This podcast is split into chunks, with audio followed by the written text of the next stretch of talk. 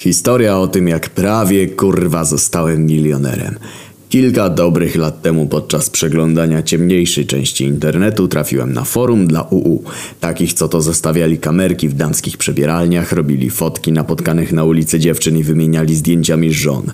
Kompletne friki. Nie wiem, czy bardziej szokowało mnie to, co wrzucali, czy opisujące, co by robili z tymi dziewczynami komentarze kreatur.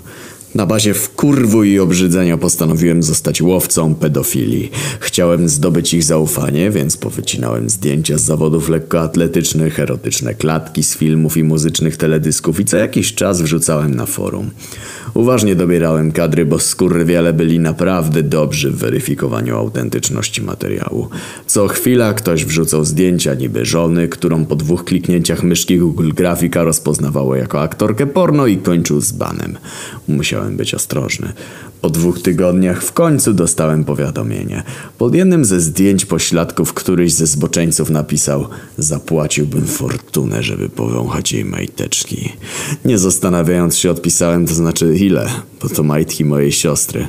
Rybka połknęła haczyk. Zaproponował 200 złotych za wysłanie mu znoszonej bielizny.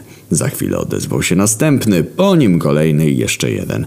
Biłem się z myślami zostać łowcą pedofilii, zamiast tego miałem zostać ich wspólnikiem. Nie ma się czym chwalić, ale na tamtą chwilę kilkaset złotych to była dla mnie kwota niebotyczna. Kupiłem 500 sztuk najtańszych babskich gaci wszedłem w spółkę z koleżanką. Ona zostawiała swój zapach, a ja odpalałem jej 50 złotych od sztuki.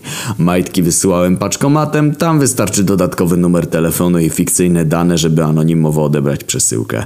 Interes się rozrastał, było coraz więcej chętnych chętnych. Po miesiącu obsługiwaliśmy już dziesiątki klientów, w tym nawet jednego z mojego miasta. A Angela nie nadążała ze zmianą majtek. Powoli jej organizm zaczął przestawać dawać radę z produkowaniem śluzu, więc znajomy ginekolog kazał jej oglądać teledyski Backstreet Boys. Podziałało.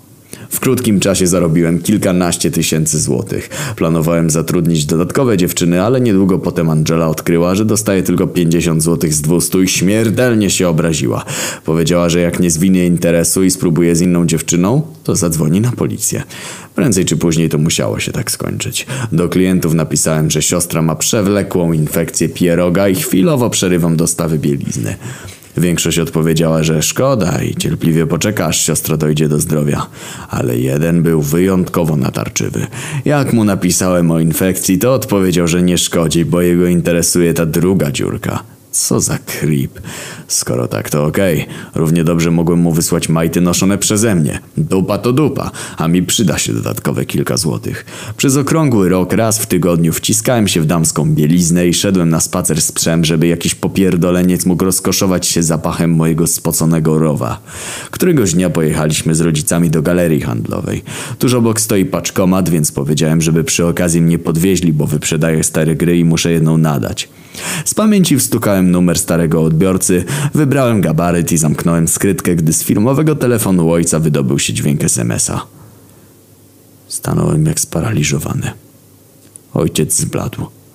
Patrzyliśmy na siebie w ciszy. Gdzieś w tle matka kurwiła, że nawet w weekend nie dadzą człowiekowi spokoju od pracy. Prosiłem Boga, żeby to nie było powiadomienie o parce gotowej do odbioru, ale moje prośby nie zostały wysłuchane. Niestety ojciec odebrał przesyłkę. I całą drogę musieliśmy słuchać nowej płyty Kamila Bednarka. Przejebane!